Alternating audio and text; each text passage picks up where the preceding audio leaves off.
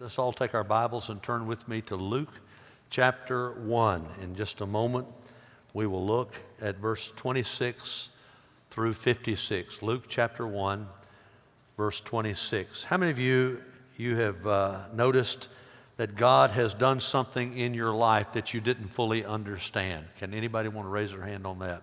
Sometimes God, we don't understand why he would do the things that he does. And the Bible says that's the way it is. We don't understand the ways of the Lord. Isaiah, the Old Testament prophet, said it this way in Isaiah 55, verses 8 and 9. These are some verses, by the way, you need to be familiar with. For my thoughts are not your thoughts. Now think about that. God's thoughts are not our thoughts, nor are my ways your ways, declares the Lord. For as the heavens are higher than the earth, so are my ways higher than your ways, and my thoughts that than your thoughts. Now, God's not being mean, but He is saying that He is smarter than us, and we ought to recognize that, accept that, and understand that He knows all things, and He has done all things well. His ways and His thoughts are higher than ours. Paul said the same thing in Romans 11:33 when he gave this wonderful doxology. He said, "Oh, how great are God's riches and wisdom, this is Romans 11:33, and knowledge. How impossible it is for us to understand his decisions and his ways. I can tell you. I've lived long enough to know that God's going to do some things in your life and you won't understand them. You won't. But you can still trust God even when you don't understand him. Why do loved ones die at a relatively young age? We don't know. We have to leave that with the Lord. The secret things belong to the Lord. Why does God allow dishonest people to prosper in this world? We don't know. Why are some people born blind? Why are some people born lame? Why are some people born mentally deficient? And why in the world, since 1973, has God allowed abortion in America to kill over 2,000 babies every day. Why? Nobody knows except the Lord. It doesn't mean that He wants it to happen, but why does He allow these things? Why do things happen? These strange acts are permissive acts of God, they're mysteries. God does work in mysterious ways. That's not a scripture, but it is a scriptural concept. And when you start studying the birth of Jesus, there are some mysterious, unexplainable things taking place. How can you explain God causing aged Zechariah and Elizabeth to become pregnant when they were past the time of childbearing? And to have John the Baptist, the, for, the prophetic forerunner, who would pave the road and prepare the way for the Christ. And how can you understand God selecting a young virgin, probably a teenager, Mary, to become pregnant with the Christ child? And how can you explain God supernaturally convincing Joseph, to whom she was engaged or betrothed, that Mary had been faithful to him and that the child in her womb was indeed the Son of God? How in the world did God persuade him to marry her, even though she was pregnant with the Lord Jesus Christ? And how in the world is so mysterious? Why in the why did Caesar Augustus yield to this prompting? I believe from the Lord, because the Bible says the king's heart is like channels of water in the hands of the Lord. He turns it wherever he wishes.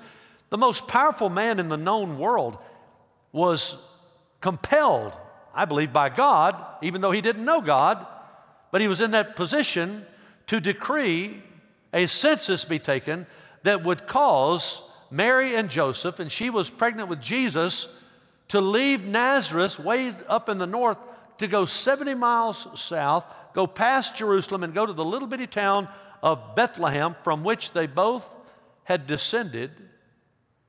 Why would God do that? To fulfill Micah chapter 5, verse 2 and following, that the Christ would be born not in Nazareth, but in Bethlehem. Why would God have an emperor to get the whole empire stirred up just to move one couple that had the Christ with them down to Bethlehem? And why would God see fit to have a choir of angels just come down to those shepherds in Bethlehem and announce the birthplace of Christ? Well, I don't understand the miracles of God. I don't understand the ways of God. But I know that when God chose Mary, He chose a woman of God. I want to say to all of you ladies out there, you should have, every one of you ladies out there, all of you women, you should have in your goal, the primary goal of your life should to be to be a woman of God. To be a woman after God's own heart, to love God with all of your heart, soul, mind, and strength. And Mary is a great example of that. I want us to look at Mary and the Messiah. When we think of Mary and the Messiah, the first thing we see is the purity of the Messiah, purity of Mary as well, but the purity of Messiah. We see that in a conversation between Mary and an angel named Gabriel. This is the same Gabriel that we read about in the Old Testament prophetic book of Daniel. It's also the same Gabriel who appeared in Matthew chapter 1 to Mary's uh, future husband, that would be Joseph. The Bible says in verse 30, 26 Now in the sixth month, the angel Gabriel was sent from God to a city in Galilee called Nazareth. I want to say this to you. I'd love to do a series on angels and how they act. They just do what God tells them to do. they don't bicker, you know, they don't, they don't get mad, they don't say anything back to God. They just say, Yes, sir, whatever you want. The Bible says in the sixth month, the sixth month of what? The pregnancy of Elizabeth with John the Baptist. We'll see that momentarily.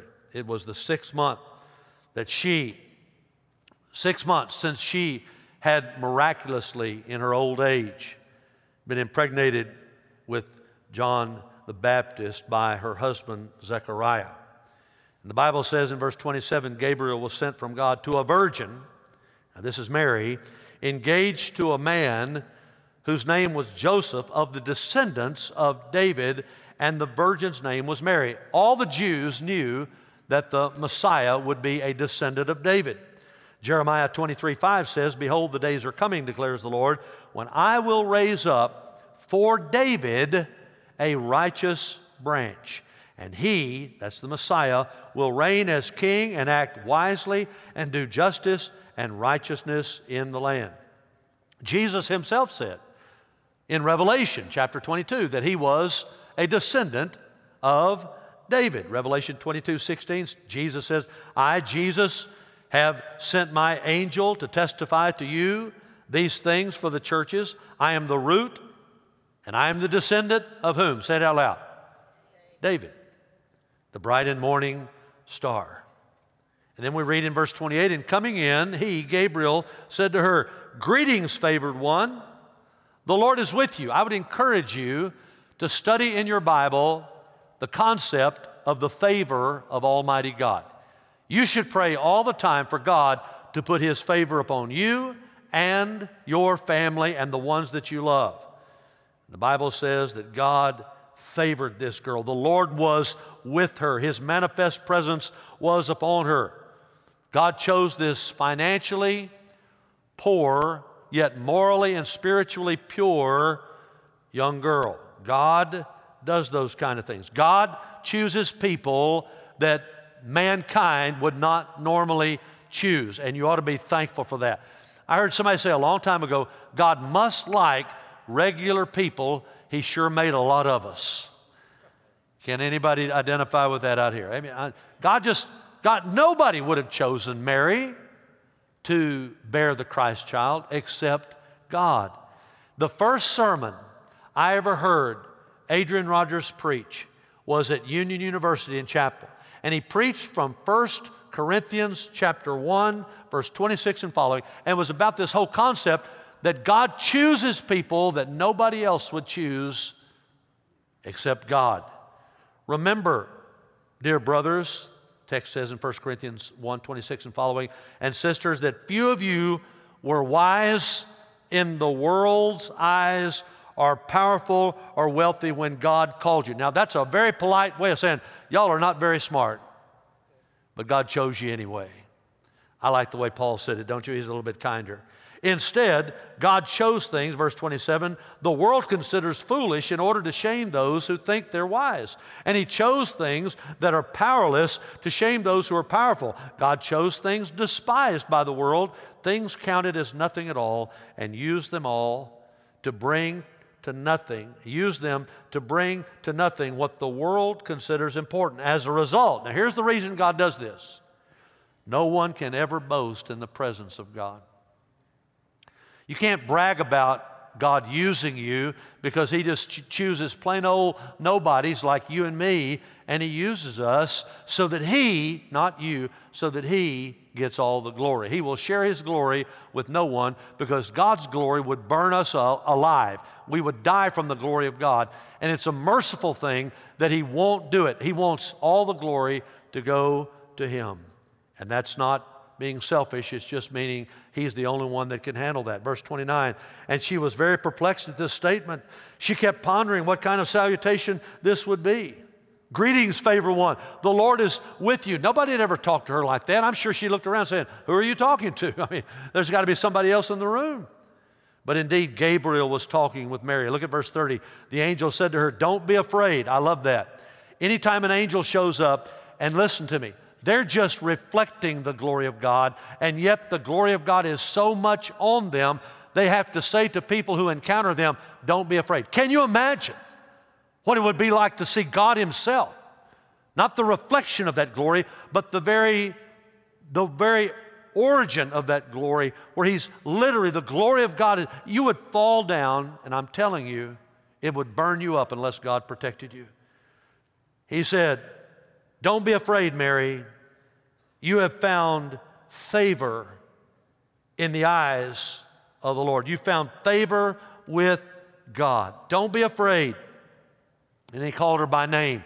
Aren't you glad God knows you by name? I love it when God, when Jesus was walking through Jericho and he had never met Zacchaeus and he looks up in the tree, little bitty Zacchaeus couldn't see Jesus because of the crowd. He gets up in the tree and I bet he, I just bet Zachariah, that uh, Zacchaeus almost fell out of the tree when he said, Zacchaeus, he knew his name, come down out of the tree.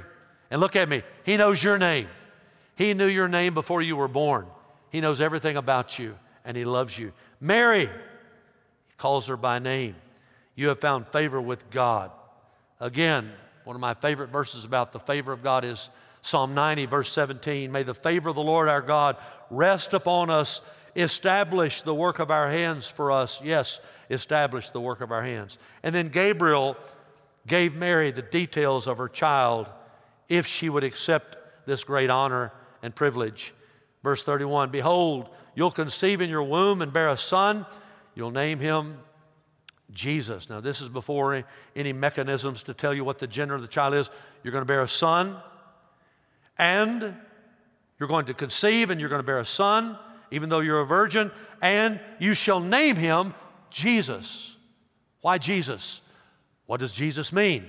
Jehovah is salvation. And we read in Matthew 121 when Gabriel was talking to Joseph, the husband of Mary, he said, She will bear a son, you shall call his name Jesus, for he will save his people from their sins. Jesus is Jehovah, and Jesus is Jehovah who saves. He saves his people from their sins. Verse 32 He will be great. He'll be called the Son of the Most High God. He'll be called the Son of God. Jesus was called that by the Father at his baptism. This is my Son in whom I am well pleased. He was called that at his transfiguration. This is my Son. Listen to him. Jesus is the unique Son of God. And the Bible says, and the Lord God will give him the throne of his father David, and he will reign over the house of Jacob. That is, he will be the leader of all the Jews forever. He'll be their Messiah. The Jews today are still looking for the Messiah, but they need to look back because he's already come. His name is Jesus, and his kingdom will have no end. That's what the prophet Daniel predicted in, Matthew, in Daniel 7:14. To him, the Messiah was given dominion, glory, and a kingdom that all the peoples, nations, men of every language might serve him. His dominion is an everlasting dominion which will not pass away. His kingdom is one which will not be destroyed. I like to remind myself of that. I love that text. And I just hit my iPad and it messed me up. I got to find my text again. Let me find it for you. Don't you love iPads? Oh, they're beautiful. They're so wonderful. Where is it? Where is my? There it is, there it is, there it is, right there. Okay, great. And he said that, uh, and I forgot what I said, so I'll just go on. Okay, right, here we go. All right. What verse was I on? Somebody tell me what verse it was on. 32? Ah, Daniel, that's where I was, yes. Chapter 7, verse 14. When he said, You will have an everlasting dominion. And Mary's humble, bewildered reaction to his words. Look at verse 34. Mary said to the angel, How can this be since I am a virgin? I want to ask you, do you believe in the virgin birth of Jesus Christ? I have seen some of the most pitiful discussions about that saying, well, the Bible only mentions it twice and it's never in the epistles, so you don't have to believe in the virgin birth of Christ. Let me tell you why that is not the case. You have to believe in the virgin birth of Christ. If Jesus had not been born of a virgin, he would have been born with a sinful nature. We'll see this momentarily. And he would have been more inclined to sin. Jesus was not born with a sinful nature, not the seed of man, the seed of Adam, like you and I have, that gives us a sinful nature, but he was born of a virgin free from sin. And then he did not yield to sin during his lifetime. The Bible says in verse 35 the angel answered and said to her, The Holy Spirit will come upon you. The power of the Most High will overshadow you. And for that reason, the Holy Child shall be called the Son of God. Mary, the virgin, is the first one to say, I don't understand the virgin birth. I mean, the virgin was doubting the virgin birth. And so he explains to her, the Holy Spirit is going to ep erchomai, come upon you and overshadow you, and you will miraculously conceive apart from the seed of man or of Adam. You are going to miraculously be impregnated by the Holy Spirit. Now, again, have you ever heard that word come upon you, the Spirit shall come upon you. Who wrote the Gospel of Luke? Luke. In chapter 1, he says, Mary, the Holy Spirit is going to ep erchomai come upon you, and Jesus will literally be formed in your body. When you get to Acts chapter 1, who wrote the book of Acts? Luke. And what did he say in Acts 1 8? You shall receive power when the Holy Spirit, now listen, has come upon you, ep erchomai and you shall be my witnesses. And what he's saying there is just like Jesus was placed into the womb of Mary by the Holy Spirit coming up on her, ep erchomai, now that you're saved, now that the Spirit of God is coming to dwell, He's going to dwell in you, and Jesus will dwell in you when the Holy Spirit comes upon you, and you will have Jesus in your spirit and in your heart, just like Mary had Jesus in her womb. The Bible says that God was going to do this. And then Gabriel strengthened her faith in verse 36. He said, Behold, anytime you see that word, that means there's a big promise coming, a big thing's about to happen. Even your relative, Elizabeth, that means that not only Elizabeth and Mary were related to one another, but Jesus and John the Baptist were as well has also conceived a son in her old age. And she had done it by Zechariah, her husband. And she who was called barren is now in her sixth month. And I love verse 37. Let's all read it out together, good and strong. Here we go. For nothing will be impossible with God. Say it again. For nothing will be impossible with God. Nothing. Not even you, a virgin, having a baby. Elizabeth was too old to have a child. I took care of that. God took care of that. You are a virgin. God can take care of that. Nothing is impossible with God. And then, in my humble opinion, I believe there was a dramatic pause in heaven. She had been offered the opportunity to obey the command of the Lord. But I want to say this to you God never forces anybody to do anything, ever.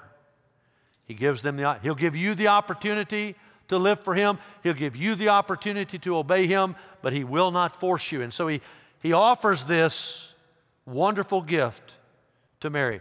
Will you accept it? And I believe the angels were just looking and saying, Will she accept? Will she? And don't you love her humble response? May this be our response at all times to anything God says. Look at verse 38. And Mary says, Behold, and I can just see her lifting her little hands, Behold, I am the bondslave, the servant of the Lord. May it be done to me according to your word. Isn't that just like what Jesus taught us to pray? Thy kingdom come, thy will be done on earth as it is in heaven. The longer you live, the more you will be inclined just to surrender and say, God, I don't know what's best. Whatever you want.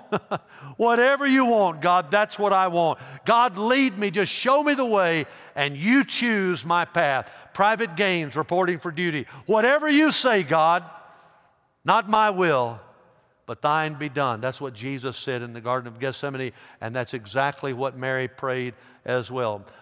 Behold, I'm just the bond, I'm just the slave of the Lord. I'm just the bondservant of the Lord. Be it done to me whatever you want, God, according to your word. And the angel departed from her. Oh, the purity of the Messiah.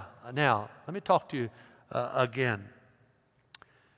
When you were conceived, the reason the virginal birth of Jesus is so important, and I'll, I'll move on, and don't worry, the last two points of the sermon don't last as long as the first point, all right? So chill, all right? When you were conceived in your mother's womb, you at conception inherited a sinful nature. Somebody would say, What do I have to do to be a sinner? Nothing. You already are a sinner. You're a sinner by nature, you're a sinner by conception. Why do you think even little children can be selfish? Not an amen in the bunch. But you know they can be, don't you? Oh, the first word they learn is my or no. Why don't they learn yes or whatever. No, they don't do that, do they? And look, they don't do this first, they do this first. Why is that? Sin. We are prone to wander.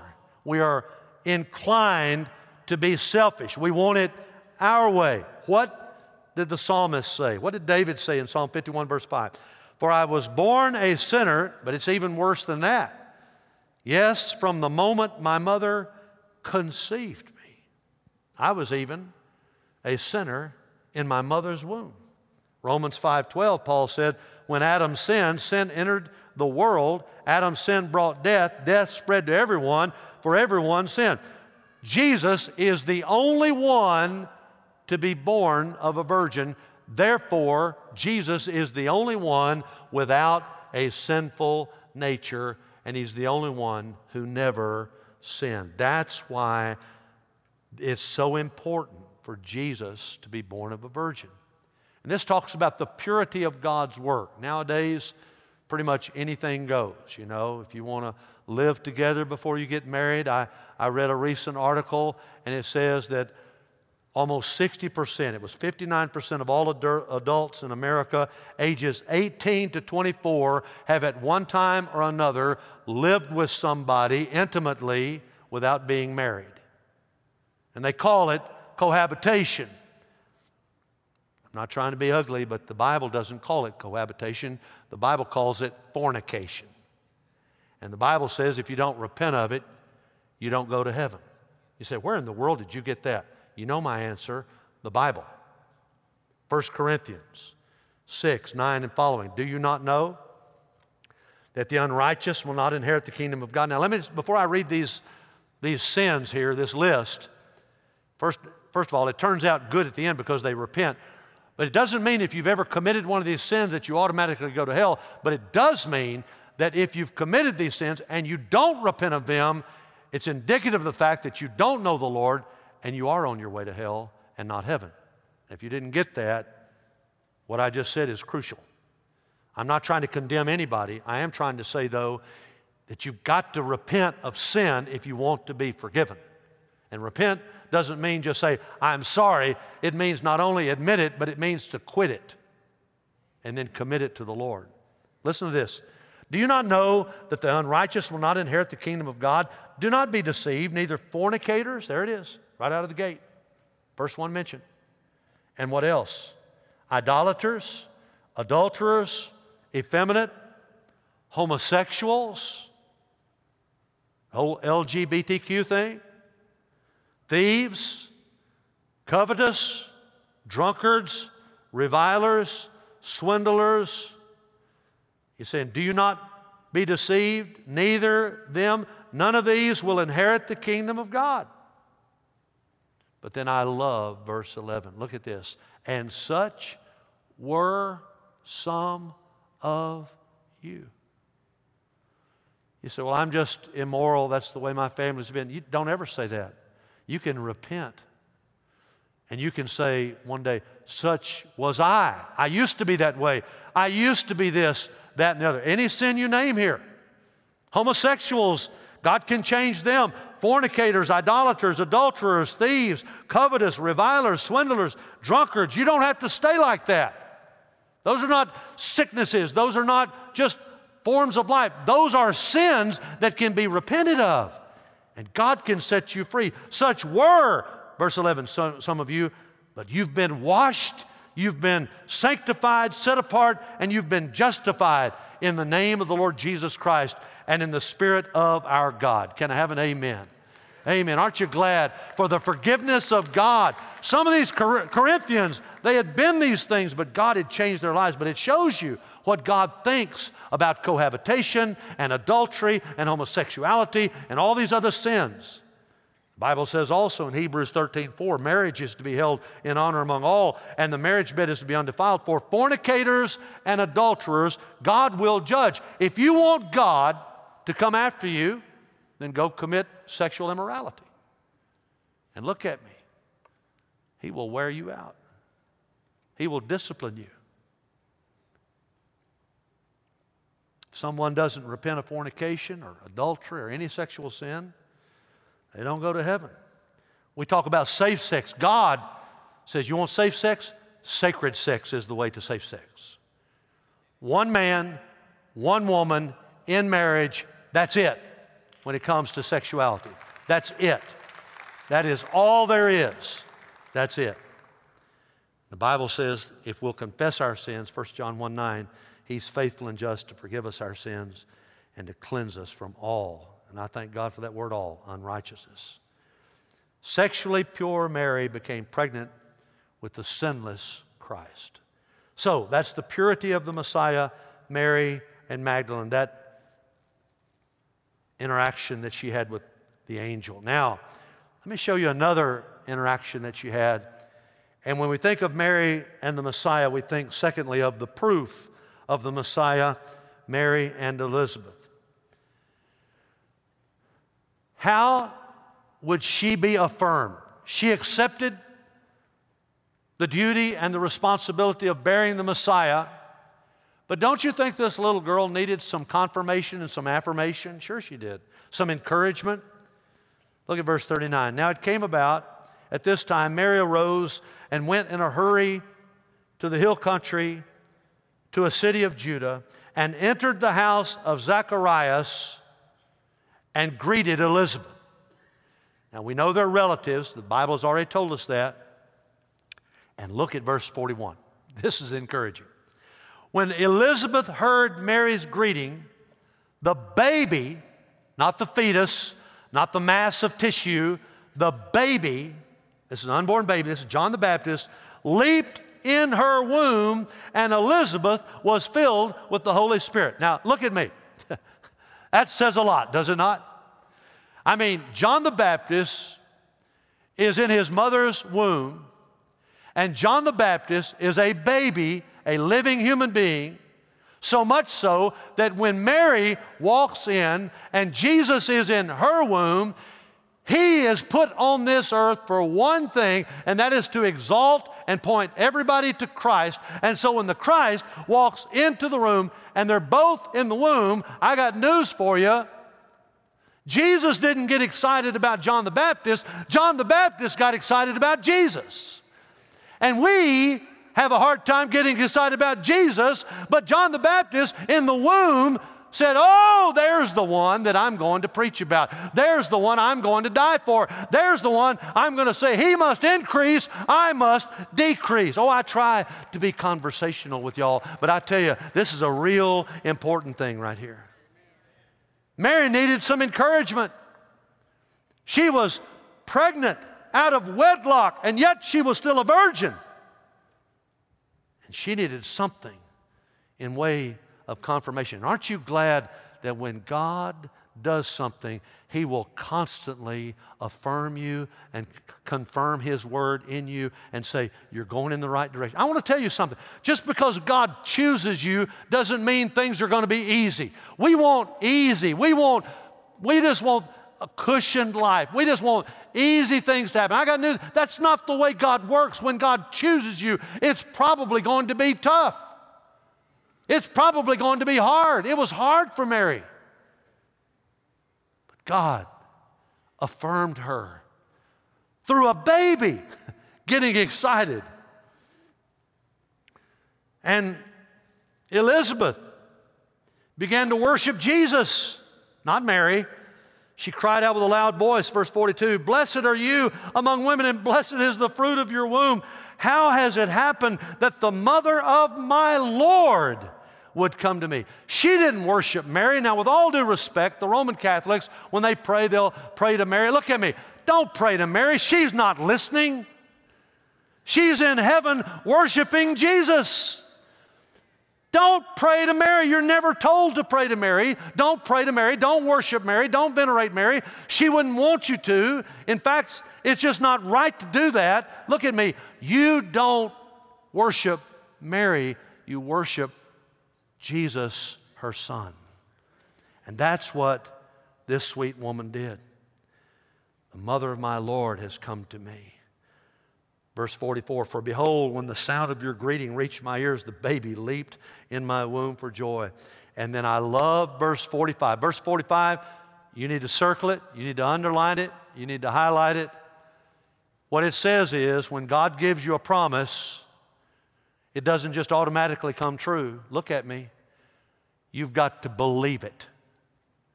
You've got to believe it by faith in order for it to come true. God will give you a promise, and you can pray it back to Him, but you got to pray in faith. You got to believe God. Some things happen, whether you pray or not, some things only happen when you pray in faith. And notice what Elizabeth says to Mary in verse 45 And blessed is she who believed that there would be a fulfillment of what had been spoken to her by the Lord. Oh, blessed confirmation. Blessed confirmation. Mary needed to be encouraged. Mary needed to know that the baby in her womb was really the Messiah. And John the Baptist started leaping when Jesus in her womb walked in, and he was in the womb of Elizabeth. And understand, Elizabeth got a word from God about what it was all about and, and explained everything that was happening. And it was a confirmation from God. Oh, that's the proof of the Messiah, Mary and Elizabeth. So, Mary and the Messiah, we see Mary and Gabriel, that's the purity of the Messiah. We see Mary and Elizabeth, that's the proof of the Messiah. But then, perhaps the exclamation point on the whole thing the praise for the Messiah. Let's see Mary as she talks to God. If you really want to see somebody's heart, watch them worship and praise God. Look at verse 46. It's a beautiful hymn, if you will, of the early church called the Magnificat. And Mary said, My soul exalts or magnifies the Lord, and my spirit has rejoiced in God my Savior. Mary just burst forth and said, You know what? Even though I'm pregnant out of wedlock, and some people won't understand, and some people will look down upon me, I will bear that shame, knowing that I have been pure morally and spiritually, and that the Christ child is in my womb. Oh, my soul exalts the Lord. I want to ask you when you come and you worship in this room, do you really worship? Or do you just sing? Okay, I'll, I'll just sing, and okay, I'll listen to the preacher preach a little bit, then I'll go home. I've done my duty. Is that it? Or do you really engage? Do you say, My soul, my soul is involved in this sermon. My, I want to hear from God. My soul is involved in this song. I want to sing to God. My soul exalts the Lord. I don't exalt the world, I exalt the Lord. I don't exalt my problems. My problems are not bigger than my God. My God is bigger than my problems. I'm going to exalt the Lord. I want to say this to you what you magnify in life is what you're going to worship and bow down to. Quit bowing down to your problems. Quit being negative and start saying, I will exalt and magnify the Lord my God, not the problems out there. And my spirit has rejoiced in what? In God, my Savior. For he has had regard for the humble state of his bondslave. For behold, from this time on, generations will count me blessed.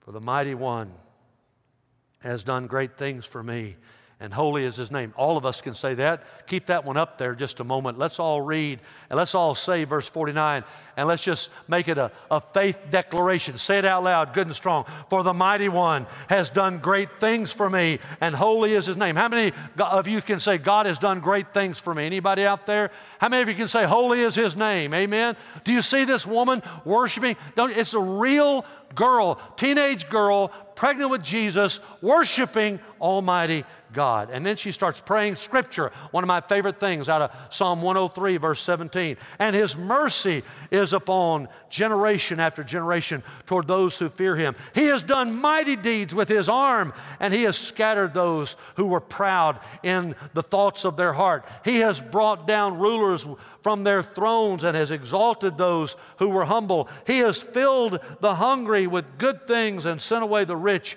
empty handed. God's miraculous power was not just coming on some socially elite person, but upon the poor, the seemingly insignificant, and God was doing these things. It was a social revolution, it was a spiritual revolution. God was leveling all mankind before Jesus Christ. And Mary praised the Lord for sending Christ to him. Verse 54 He has given help to Israel, his servant, in remembrance of his mercy as he spoke to our fathers, to Abraham, and to his descendants forever. This is a fulfillment, she was saying, of the covenant of God, all the way back to Abraham in Genesis 12. Oh, thank you, Lord, for letting me bear the Messiah. And Mary stayed with her about three months. I personally believe she was there when John the Baptist was born. If you add six months to three months. That's nine months. Last time I checked, that's about how long it takes to have a baby, all right? And then she returned to her home. Why, why would she not stay and see John the Baptist be born? She realized that God had blessed her. She broke out in unbridled praise. I want to say this to you. Don't you ever be ashamed of magnifying the Lord.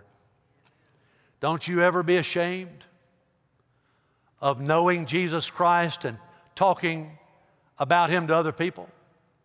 I want to say this to you. Sometimes you'll talk to people about the Lord or you'll brag on the Lord and they'll, they don't like it.